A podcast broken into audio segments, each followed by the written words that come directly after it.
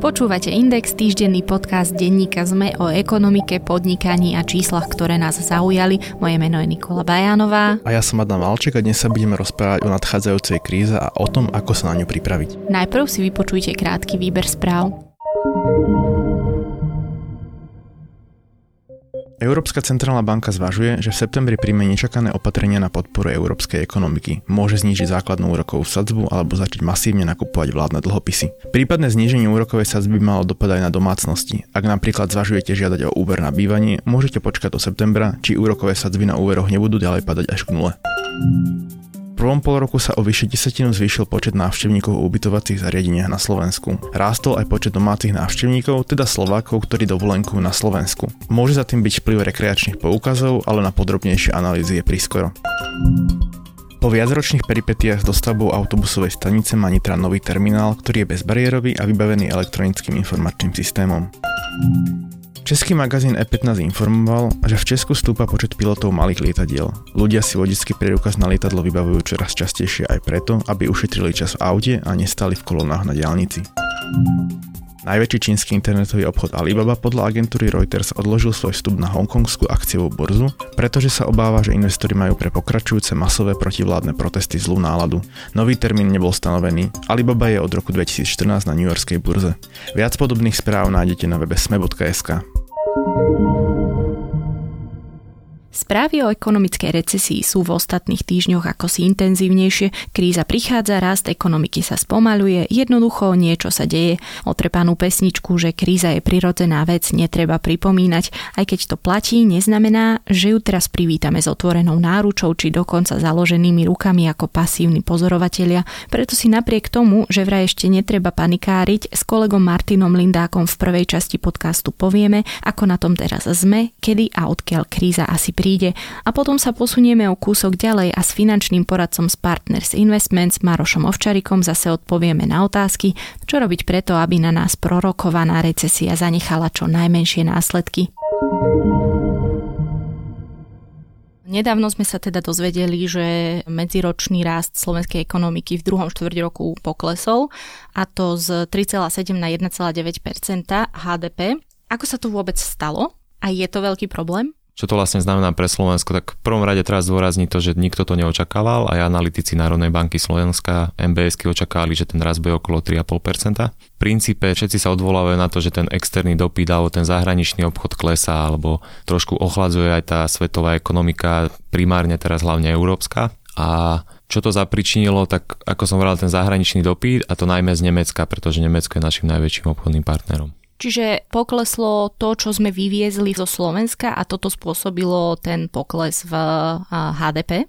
Keby sme to chceli veľmi zjednodušiť, tak áno, ale ekonomika je v princípe komplexnejšia, alebo to hospodárstvo je komplexnejšie. Keby sme sa trošku pozreli do minulosti, že možno pol rok dozadu, tak už sme videli, že napríklad tie objednávky v priemysle klesajú, rovnako ten externý dopyt, že v Nemecku alebo v ostatných krajinách, kde sme vlastne obchodnými partnermi s nimi, rovnako klesal s tým, že aj tie objednávky klesali, tak to malo celkovo dopad na ten priemysel. To, že napríklad tie objednávky v priemysle na určitú dobu klesnú, nemusí až tak vadiť, pretože v princípe môžu rovnako vyrábať a budú to skladovať. Ale v dlhodobom horizonte, keď ten dopyt klesá a tie objednávky klesajú, tak už vlastne musí klesnúť aj tá produkcia, pretože tie sklady sa musia vyprázdniť. Sám si povedal, že to prekvapilo analytikov, prekvapilo to aj predstaviteľov štátnych orgánov. Je toto dôvod k panike? Ja si myslím, že ešte celkom nie. Často sa ľudia obávajú, že je to napríklad ďalšia kríza z roku 2008-2009. Toto nie je tak celkom pravdou, pretože tá posledná kríza vlastne ako keby sa prejavila vo finančnom sektore teda v bankovníctve a podobne,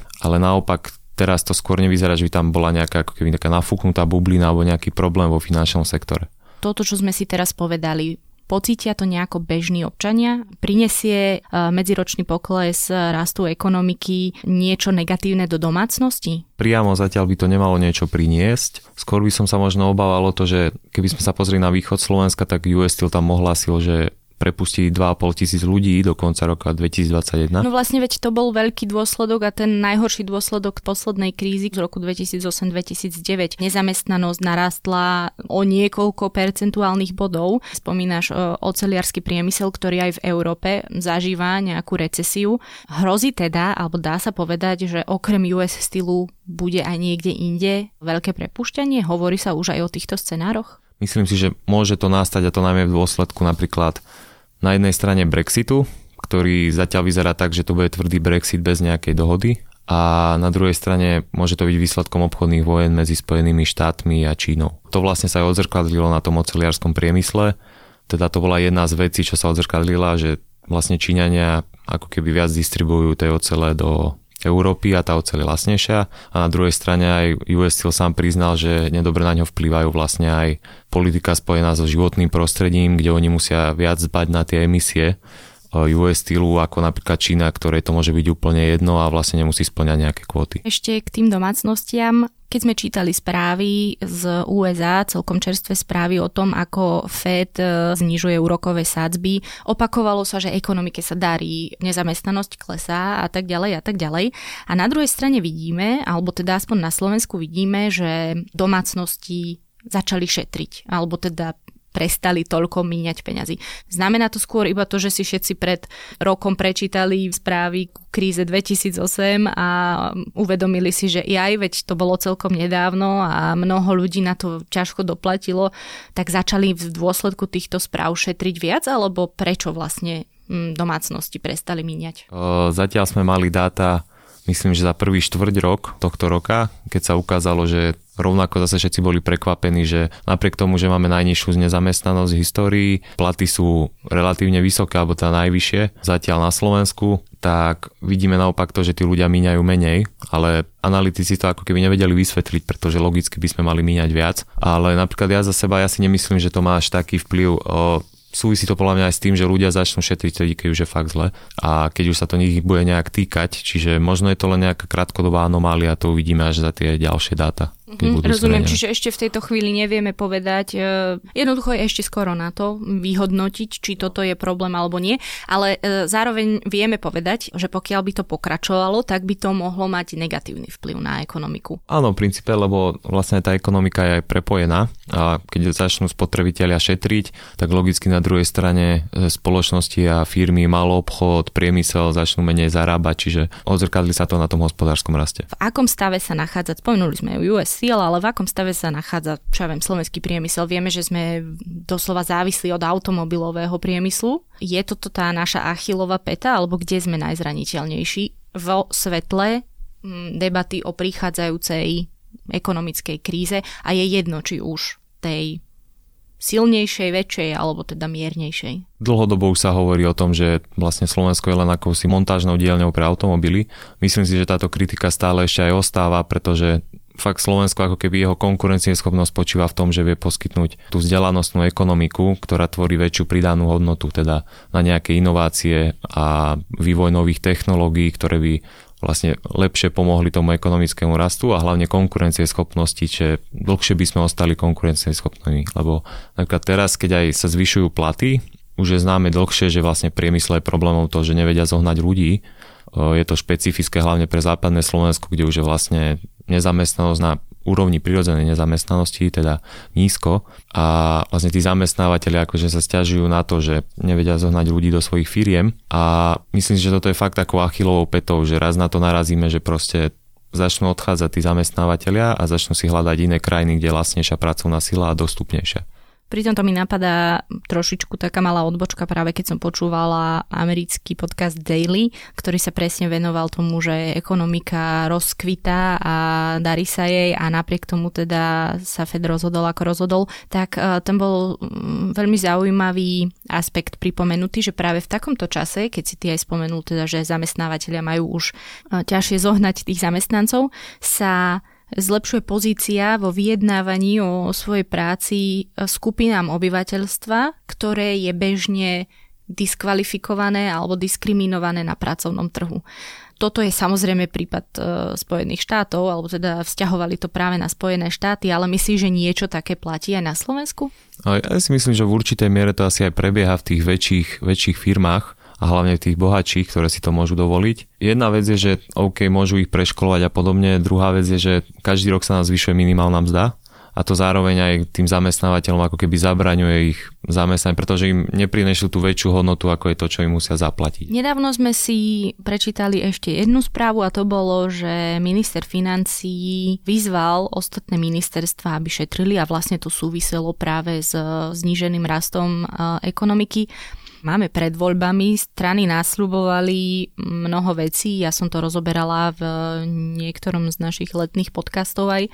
Budú vôbec ministerstva počúvať? v tejto situácii budú ho vôbec počúvať a budú šetriť podľa teba? Určite podľa mňa nebudú. Dôvodom je to, že ten rozpočet sa bude vyhodnocovať až niekedy v apríli prídu tie prvé štatistiky, že ako sme hospodárili za minulý rok.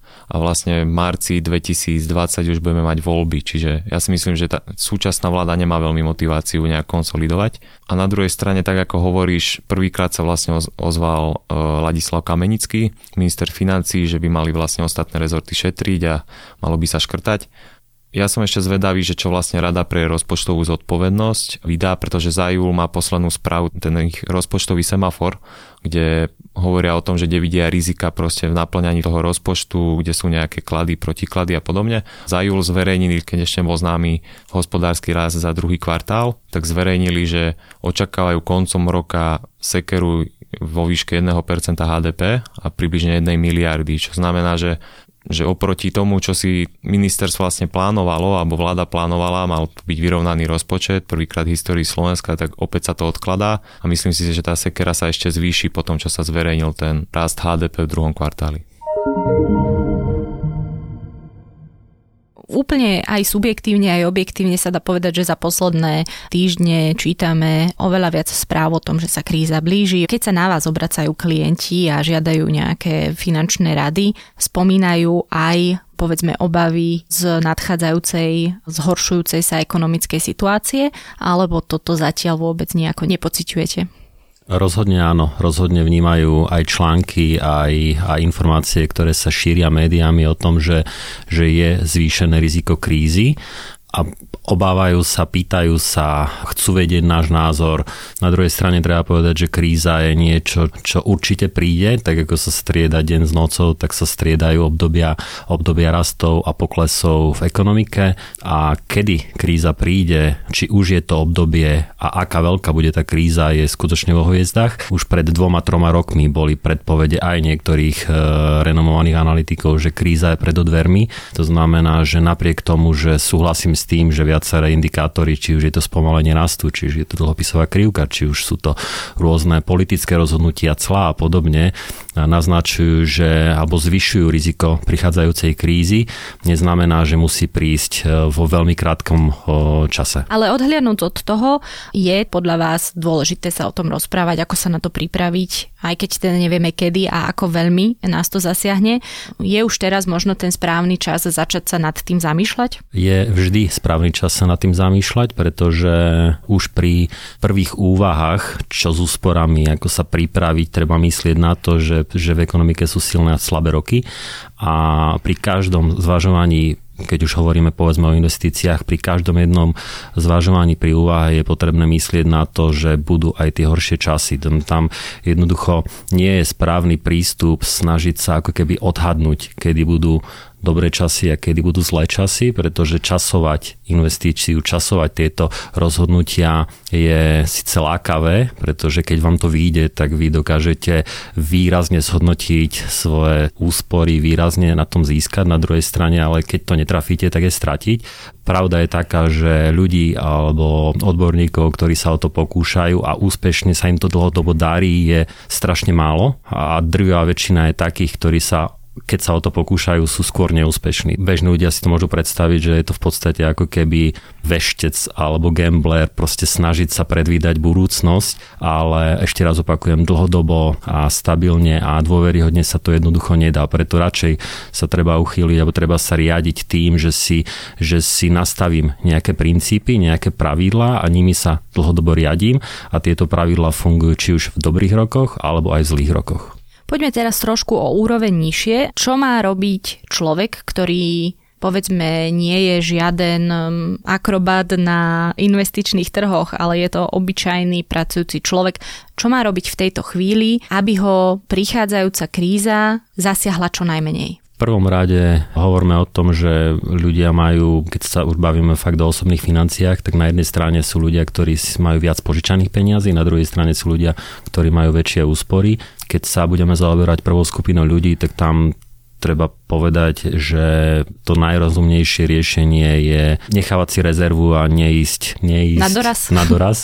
Byť pripravený na to, že aj úrokové sázby, ktoré sú dnes historicky najnižšie, ako kedy boli, o 3, 5, 10 rokov nemusia vyzerať tak, ako vyzerajú dnes. Poviem to veľmi jednoducho na príklade. Ešte pred 6 rokmi boli úrokové sázby na hypotékach 5%, dnes sú na úrovni 1% a samozrejme, že to, že sú na úrovni dnes 1% neznamená, že také budú o 5-10 rokov, čo je veľmi dôležité ľudia robia to rozhodnutie dnes a fixujú si úrokové sadzby na 3, 3 roky, ale vzťah hypotekárny je na desiatky rokov. Priemerne sa splatnosť hypotéky drží niekde na úrovni 20 rokov. To znamená, že, že dominantnú časť splácania hypotéky môžu, možno budú, budú splácať za úplne iných podmienok, ako, ako ich brali. To znamená, neísť na doraz, počítať s tým, že jednoducho situácia sa môže otočiť. To je, čo sa týka ľudí, ktorí si požičiavajú. Na druhej strane ľudia, ktorí majú úspory, tak tam platí stále diverzifikovať, nesnažiť sa ako keby špekulovať na trhoch, pokiaľ samozrejme ľudia nie sú odborníci, a radšej nastaviť nejaké rozumné pravidlá, o ktorých ešte asi môžeme hovoriť. Opýtam sa aj naopak, lebo veľmi často sa aj po drobných krízach, po veľkých krízach objavujú napríklad, že ľuďom príde obalka z druhého alebo tretieho piliera, kde vidia vlastne výrazný e,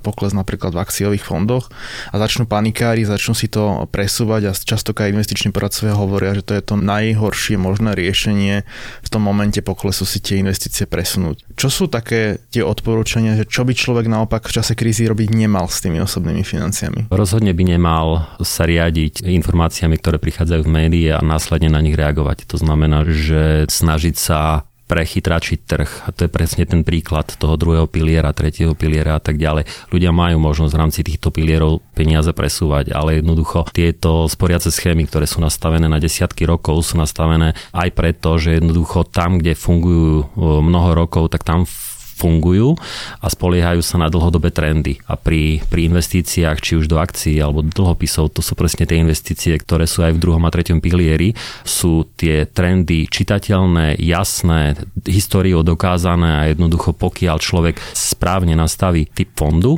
tak jednoducho takto to treba nechať dlhodobo. Pozrieť si na hodnotu svojho účtu dôchodkového raz za 2, 3, 5 rokov je v poriadku. Pozrieť sa, že či môj indexový fond je, je v poriadku v porovnaní s konkurenčným indexovým fondom, ale jednoducho špekulovať o tom, že teraz mám všetko v akciách, lebo mám indexový fond a, a teraz to zmením do dlhopisov a spoliehať sa na to, že, že potom to všetko padne a ja získam na tom, že budem špekulovať, je tá najhoršia možná varianta, pretože to je to, čo sme hovorili, že načasovať investíciu je obrovská alchymia a darí sa to dlhodobo len promile ľuďom, ktorí sa tomu denodene venujú. A preto by som to lajkom ani mierne pokročilým investorom vôbec neodporúčal. Keď ste spomenuli, že teda netreba ísť na doraz, alebo teda, že to je to najhoršie, čo môže človek robiť, poďme povedať tým najmenej zdatným, uh, ekonomicky zdatným, ako konsolidovať svoje financie, čo sú také tie základné rady, ako v tejto chvíli dosiahnuť presne to, aby som nešla na doraz. Samozrejme, asi tá najjednoduchšia odpoveď je nemíňať nadmerne a zbytočne. Ale sú nejaké typy a triky, ako na to ísť, lebo nie je to také jednoduché, to je veľká behaviorálna zmena v podstate.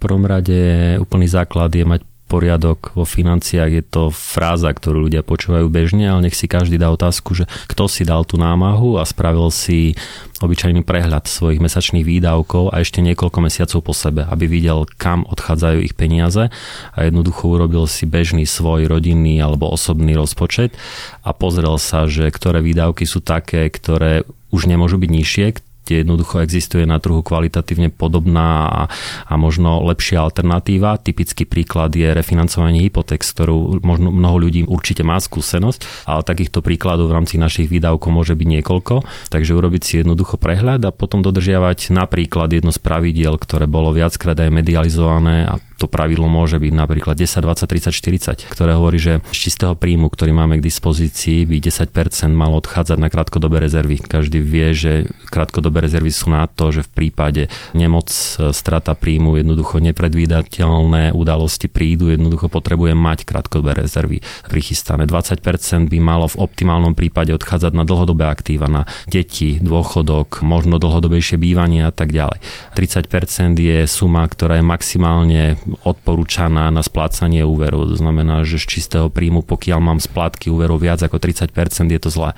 Preto je dobre držať túto hranicu na čo najnižšie a zvyšok je samozrejme spotreba a tak ďalej. Pokiaľ samozrejme nemám úvery, tých 30% môžem použiť na niečo iné, či už je to spotreba, alebo je to budovanie aktív. Takže jednoducho stanoviť si, pozrieť si, nastaviť si nejaké pravidlá, to pravidlo 10, 20, 30, 40 je také vodítko, ktoré môže pomôcť. Samozrejme je to cieľový stav. Je iná, iná situácia aj v nízkoprímovej rodine, iná situácia aj vo vysokoprímovej rodine. Povedzme, že chcem predávať alebo chcem sa zbaviť jednej zo svojich nehnuteľností, pretože ja neviem, na nájme tak veľa nezarábam a viem si predstaviť, že by som za to dostala niekoľko desiatok tisíc. Je teraz vhodná chvíľa na to, aby som to vložila do nejakého akciového fondu alebo indexového fondu, alebo treba teraz ešte čakať? Samozrejme má to dve strany mince. Na jednej strane sú ceny nehnuteľnosti pomerne vysoko, to znamená, že logicky, že ľudia, ktorí potenciálne uvažujú nad predajom, tak ich to láka. Na druhej strane sa otvára tá otázka, čo s tými peniazmi. A tam si každý musí zodpovedať a to najkľúčovejšie, čo je, je aký mám investičný horizont, aký čas dokážem tieto peniaze zhodnocovať. Čo chcem s tými peniazmi v konečnom dôsledku dosiahnuť. Pokiaľ sú to peniaze, ktoré majú jasný cieľ a tie peniaze budem potrebovať o 2, 3, 4, 5 rokov, tak by som rozhodne neinvestoval tieto peniaze v tomto čase do nejakých akciových alebo nejakých rizikovejších investičných nástrojov, rozhodne nie. Na druhej strane veľa ľudí má veľa peňazí v bankách. V bankách majú ľudia viac ako 35 miliard eur. Dominantná časť je na bežných účtoch, e, veľká časť je na terminovaných vkladoch, okrem toho sú peniaze na vkladných knižkách, sporiacich účtoch. To znamená, všetko sú to produkty, ktoré sú dnes s reálnou alebo kladnou nulou znamená reálne na tom nezarobia nič. Keď si zoberieme, že inflácia je násobne vyššia, tak reálne na tých peniazoch prerábajú. To znamená, že mnoho ľudí v peniaze v bankách uložené má, otázka, čo s nimi plánujú. A mnoho ľudí nemá žiaden investičný horizont, jednoducho tam peniaze sú a nevedia, čo s nimi. A pokiaľ si sami ľudia nepovedia, že táto časť peniazy s vysokou pravdepodobnosťou nebude potrebná najbližších 5, 7, 10 rokov, tak to ani nebudú vedieť efektívne zhodnocovať. Ale pokiaľ si urobia trošku poriadok v tých úsporách, tak jednoducho sa im bude oveľa ľahšie vyberať aj vhodné nástroje. Poviem príklad, ak by som sa rozhodol, že čas peňazí s vysokou pravdepodobnosťou nebudem potrebovať najbližších 7, 10, možno aj dlhšie 15 rokov, prípadne sú to peniaze, ktoré už s, pravde, s vysokou pravdepodobnosťou budem potrebovať na dôchodok,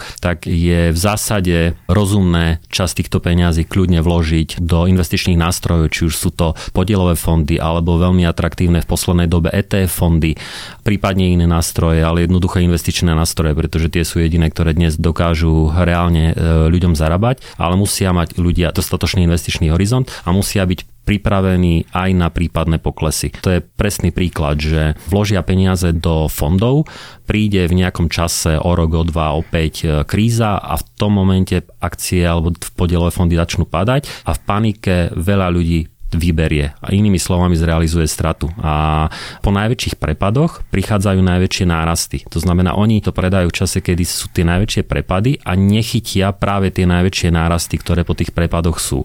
Jednoducho, to je dôvod, prečo drvivá väčšina drobných e, investorov e, kvôli tomuto dôvodu prerobí, lebo jednoducho buď to, možno im to niekto aj na začiatku vysvetlil, ale oni spánikárili napriek tomu, lebo realita je iná, ako keď sa ma to niekto pýta v nejakom investičnom dotazníku, ale pokiaľ dodržím tie pravidla, ktoré som na začiatku nastavil a som pripravený na to udržať tú investíciu 7, 10, 15 rokov, tak e, s veľmi vysokou pravdepodobnosťou je to tá najlepšia cesta, ako svoje, svoje prostriedky zhodnotiť. Ale ten základné pravidlo je, je rozdeliť úspory. Jednoducho, keď nie som, nie som skúsený človek, nedávať všetko, dať 30%, 40%, jednoducho nejakým spôsobom investovať e, s rozumom a potom voliť vhodný produkt. Pokiaľ v tom nie som odborník, jednoducho treba sa poradiť. Iný, úplne iný príklad. V tejto epizóde v správach sme mali, že Európska centrálna banka v septembri mala rozhodnúť asi o ďalšom znížení základnej úrokovej sadzby o nákupe vládnych dlhopisov a očakáva sa teda ešte ďalšie znižovanie úrokových sadzieb aj pre domácnosti. Teda opačný príklad, som človek, ktorý zvažuje tento rok nákup nehnuteľnosti a mám ísť teraz do banky a požiadať o úver, keď už vidíme tu súťaž, že Slovenská sporiteľňa podsekla sadzbu pod 1% a nasledovali už všetky ďalšie banky. E, čiže mám e, ísť požiadať o úver teraz, lebo už ďalej nebudú klesať úrokové sadzby, alebo mám teda počkať do konca tohto roka, kde tá Európska centrálna banka v rámci ochrany ekonomiky pred krízou ešte bude ďalej znižovať. By som ten pevný bod stanovil nie to, či Európska centrálna banka bude meniť, alebo banky budú na to reagovať, ale to, o aké nehnuteľnosti sa rozprávam. Či je to nehnuteľnosť, ktorú chcem, ktorú chcem vlastne dlhodobo, ktorú nechcem e, dnes kúpiť, o rok predať. Jednoducho, ak som stotožnený s tou nehnuteľnosťou, čiže to dom, byt, pozemok, tak e, ten čas e, investovať a nakúpiť to cez hypotéku môže byť kľudne ten správny, pretože úrokové sázby sú nízke a keď aj pôjdu o pár desatín dole, spomínali ste najväčšiu banku, viaceré banky dnes majú úrokové sázby na úrovni 1% a keď aj pôjdu o pár desatín ešte dole, tak e, opäť fix, najčastejšie fixácie sú na 3 až 5 rokov. To znamená, tam sa bavíme o úspore za tých 3 a 5 až 5 rokov skutočne nie takej výraznej a okrem toho je to neistá informácia. To znamená, ono to môže byť, ale nemusí byť. Takže moje odporúčanie je, pokiaľ som stotožnený s nehnuteľnosťou a tá nehnuteľnosť a tá ponuka nepočká do septembra, tak by som rozhodne siahal po hypotéke už teraz, pretože tie podmienky sú priaznivé už dnes. A ja sa na to nepozerám v perspektíve, e, dnes je august, september je tu o mesiac, ja sa na to vždy pozerám z perspektívy, čo je normálna situácia. A toto, čo je teraz, je nenormálna situácia, je situácia, ktorá určite nie je dlhodobo udržateľná, ale jednoducho realita ju priniesla. Takže pokiaľ, ešte raz, pokiaľ som stotožnený, tak áno, kľudne by som bral už teraz. Pokiaľ tá ponuka počká ešte mesiac, nečakám, že ECB sprísni podmienky. Skôr to bude, skôr to bude o tom, že tie ponuky sú, budú minimálne také, možno malinko výhodnejšie. Spomenuli ste fixáciu, k tomu len jednu otázku za mňa, že v čase konjunktúry, teda keď ekonomika rastie, je naše prírodzené správanie aj moje, mať čo najkračšiu fixáciu, lebo za tým vidím vidinu toho, že od, od 2-3 roky keď mi fixácia skončí, budú nižšie úrokové sadzby a na tom zarobím.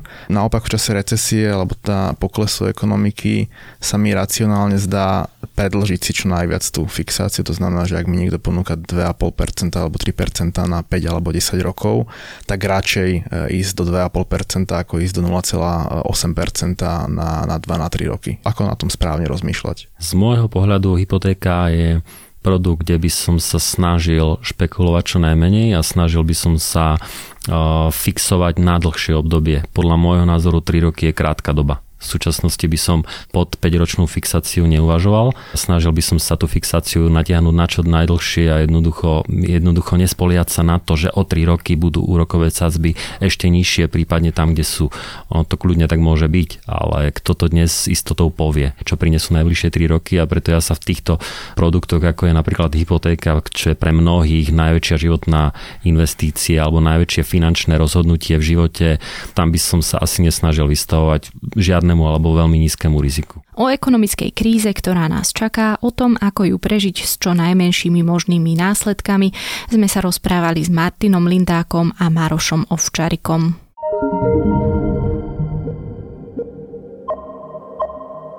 Podcast Index vychádza každý týždeň vo štvrtok. Prihláste sa na jeho odoberanie vo svojej podcastovej mobilnej aplikácii na platformách Google Podcasty, Apple Podcasty alebo Spotify. Všetky diely, ako aj odkazy na témy, o ktorých hovoríme, nájdete na adrese sme.sk lomka index. Ak sa vám podcast páči, môžete ho ohodnotiť. Ak nám chcete poslať pripomienku, môžete sa pridať do podcastového klubu Sme na Facebooku alebo nám napísať e-mail na adresu index.sme.sk. Na tvorbe podcastu Index sa podielal Matej Ohrablo. Moje meno je Nik- Nikola Bajánová. Ja som Adam Valček.